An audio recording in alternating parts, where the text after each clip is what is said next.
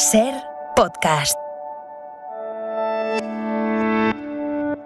Esto es Acontece que no es poco, y yo soy Nieves con Costrina, la que te lo cuenta en cuanto te descuides. Cada fecha esconde grandes historias minúsculas, o no. A veces guarda pequeñas historias con mayúscula. Aquí te dejo escuchando una.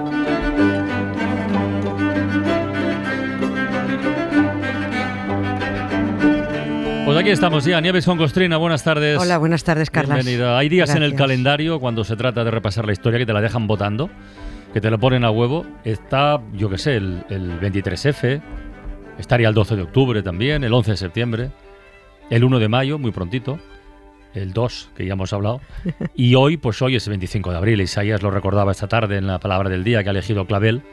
Así que Nieves, soy obligado y tocaría dar las gracias en portugués por la revolución de los claveles. Pero ojo que Italia también tiene lo suyo en esta fecha. Sí, sí, sí, suyo. coinciden, coinciden. Hoy es una fecha muy bonita en dos países, en Portugal y en En Italia. Italia. Para los portugueses y los italianos decentes y demócratas, se entiende, ¿no? Para nosotros, para nosotros no, no, para los demás no les gusta nada esta fecha. Para la Meloni es una fecha infausta. Sí, el gobierno italiano eh, tiene una cierta incomodidad con, con este, con este aniversario. Pero sí, como sí. están- sí, sí, eso sí. Están celebrando el fin de lo que ellos quieren. Es que es, es muy esquizofrénico esto, ¿no? Hoy, 25 de abril, Portugal conmemora su emocionante revolución de los claveles de 1974. Y en Italia conmemoran el triunfo de la resistencia partisana, es el fin del nazismo y del fascismo, el 25 de abril de 1945. Es fiesta nacional en, It- en- en Italia. Yo no sé, pero que alguien me explique cómo pueden estar tan empanados los italianos, ser tanta pizza, digo yo, ¿no? Como para declarar fiesta nacional el fin del fascismo y poner en la presidencia del gobierno a una fascista que se declara admiradora de Mussolini. Es curioso. Sí. Por lo menos curioso. ¿Qué os pasa, criaturas? De cualquier forma, las fechas son fechas, son solo puntos de referencia para reforzar la memoria histórica, la memoria democrática, para hacer un homenaje colectivo. ¿no? El 25 de abril en Italia fue un punto de partida para empezar a recomponer un país que destrozó la ultraderecha y el 25 de abril en Portugal fue también el arranque de una etapa. Nada se solucionó de un día para el siguiente en ninguno de los dos países, evidentemente, pero las dos fueron fechas que pegaron la vuelta a la historia del país. Italia acabó convirtiéndose en república y mandando al rey a tomar vientos y Portugal acabó con la dictadura. Por eso también hoy es día de fiesta en Portugal. Es día da liberdade, día de la libertad. Cada dia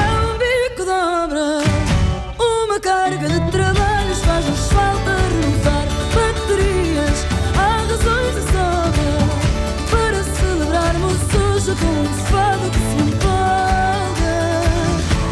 É dia de folga. Estaba pensando, eh, la revolución de los claveles en Portugal posiblemente sea una de las sublevaciones eh, con menos sangre, ¿no? Menos, menos Sí. violentas de las que tienen noticias, vamos. Sí, es muy, muy, muy, fue, muy- fue muy tranquilita, muy, muy tranquilita. La dictadura se hundió casi sin resistencia. Eso que estaba débil ya. Sí, sí, estaba débil, estaba débil. Los que dispararon fueron los otros. Disparó la policía política de la dictadura que intentó resistirse al golpe, ¿no? Lo cierto es que conocer esta historia y saber que fueron los soldados y los capitanes portugueses los que salieron a restablecer las libertades y los derechos de los ciudadanos, a sacar al país de la dictadura y encima con claveles en las bocas de los fusiles, oh, pues, da mucha envidia, ¿no? A los casposos militares españoles les debería también dar un poquito de vergüenza. No a todos, no a todos, porque precisamente aquella revolución de los claveles animó a un puñado de militares demócratas a intentar lo mismo en España, pero nada, fue una ruina. La UMD, la Unión Militar Democrática, no, no triunfó. No, más bien no. No triunfó. En España los militares eran de mucha banderita pero poco patriotas. Los ejércitos de España y Portugal se diferenciaban en aquel momento en que el portugués se sentía más cerca de los ciudadanos que del dictador y el ejército español estaba más cerca del dictador que de los ciudadanos. Por eso todavía hay algún general canalla por ahí que echa de No. menos a Franco y, y el no poder fusilar españoles. Oye, claro. ¿y Portugal? eh, ¿Cómo era el Portugal de, de aquel 1974? O sea, de entrada, ¿cuántos años llevaban con la dictadura? Llevaban más de, llevaban Llevaban más de, 40 más también. llevaban más de Sí, sí. 40 años, sí. La portuguesa se había convertido en la dictadura más larga de Europa occidental. Mm. Y Antonio Oliveira Salazar en un dictador malafollá directamente. Otro, otro como Franco, con la tontería, venga, de Dios, patria y familia, y venga con Dios, patria y familia. Y, y encima no estaba casado ni tenía hijos, ¿no? Era antipático, era un, era un sieso, no le gustaba el fútbol, no le gustaba el fado. Y eso que decían que su régimen era el, régimen, el Portugal de las tres Fs, ver, fútbol, fado y Y Fátima. Fátima. Ah, Ah, eh, Las tres Claro. Fs era así, el fútbol, Fado y, y Fátima. A él solo le gustaba, eh, de Fátima le gustaba la estatua y el negocio que generaba. Pero nada, no veía un partido, no le- el Fado le decía que le parecía una cosa pesimista y triste. en fin. Y en cuanto al país, bueno, pues Portugal era una dictadura pura y dura, eh, como la que padecíamos en España.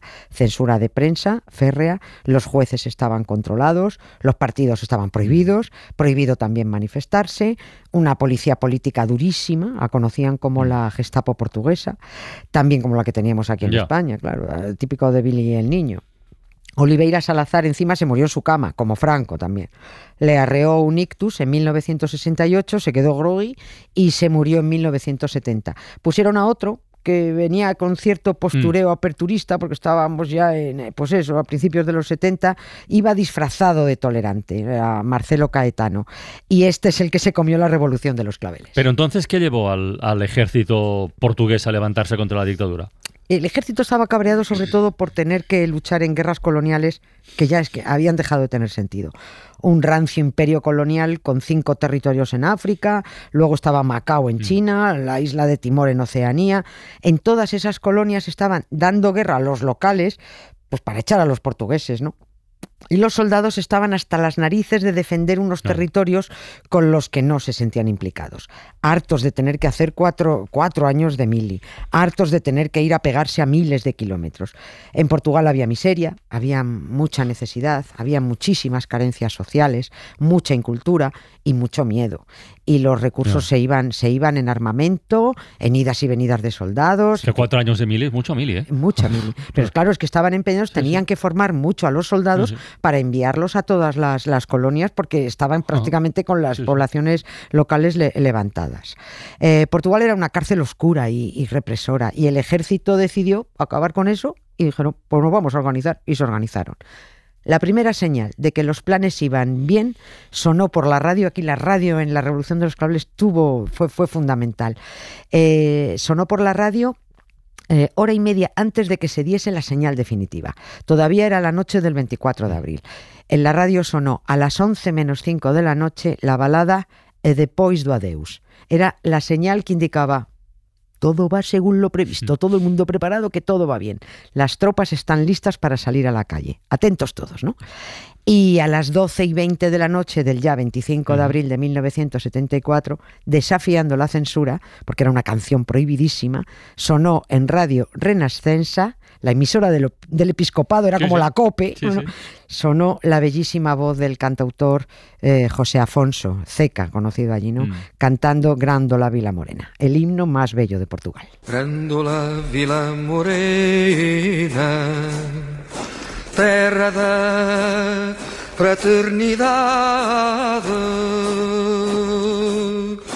O povo é quem mais ordena dentro de ti a cidade.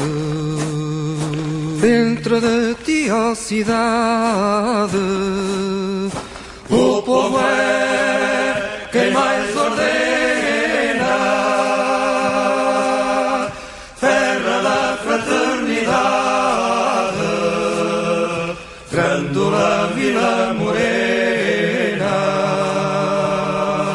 Ya sé que la pregunta igual es un poco idiota, ¿eh? pero mm, Lo dudo. ¿por qué estaba censurada Grándola Vila Morena? Es una canción que habla de fraternidad, no podría ser un himno guerrero, podría ser un- una canción agresiva, que las hay y también funcionan, una canción muy revolucionaria, vamos a cortar, no.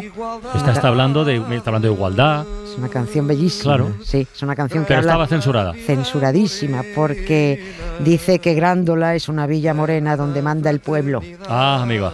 Mm, Eso era muy Grándola comunista. Vila- claro, Eso era muy comunista. Eso era muy comunista. Grándola es una ciudad pequeña en el Alentejo, en- en- Mm. con una población muy activa contra la dictadura y simpatizaban con el Partido Comunista. La canción habla de la fraternidad entre la gente y que es el pueblo el que, el que manda.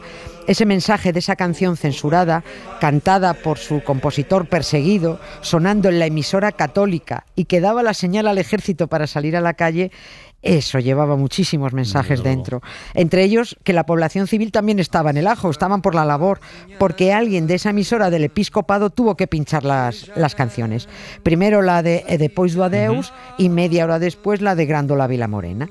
Y el que se la jugó fue el periodista Adelino Gómez. Si no sale bien eso, madre mía, pobretico. Lo bonito de aquella revolución portuguesa es que las compañías que mandaba el, el gobierno de la dictadura para reprimir la revolución se fueron uniendo a los capitanes sublevados, porque eran capitanes, No no, generales. no eran altos Vale. mandos, sí, sí.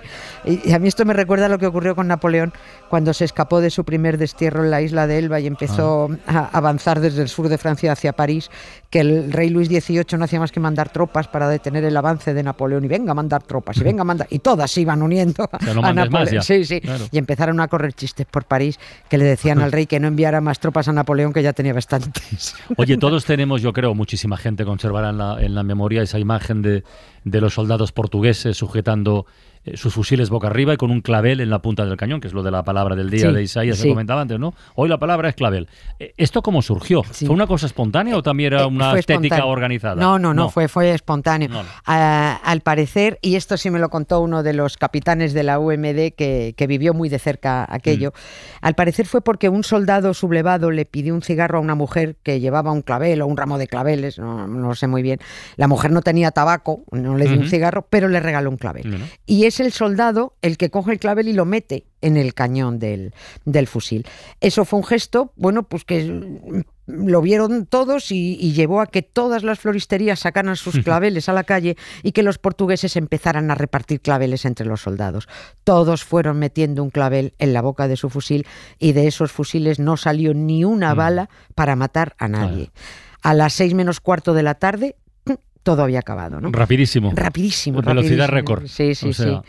Horas después, los presos políticos fueron puestos en libertad y sus mismas celdas las ocuparon los miembros de la Mm. Gestapo portuguesa, los policías políticos de la dictadura, las mismas celdas.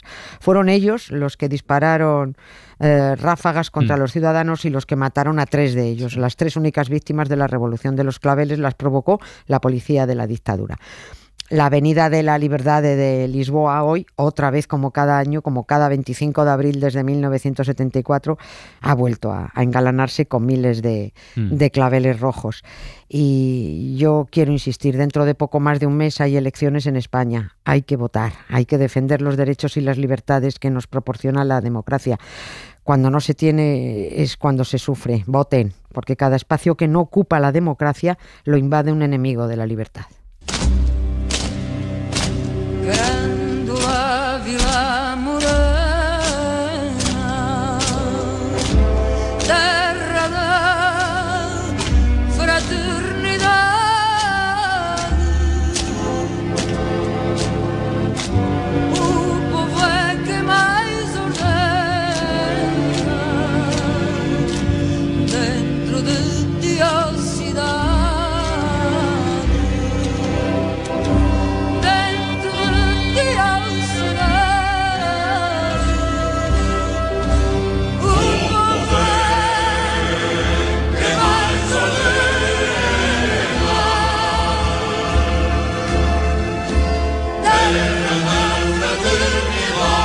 Bueno, pues sí, vamos a dejarlo ya aquí, Nieves, pero, pero mañana más, ¿eh? Mañana más. Un Gracias. beso muy grande. Gracias. Carlos. Para no perderte ningún episodio, síguenos en la aplicación o la web de la SER, Podium Podcast o tu plataforma de audio favorita.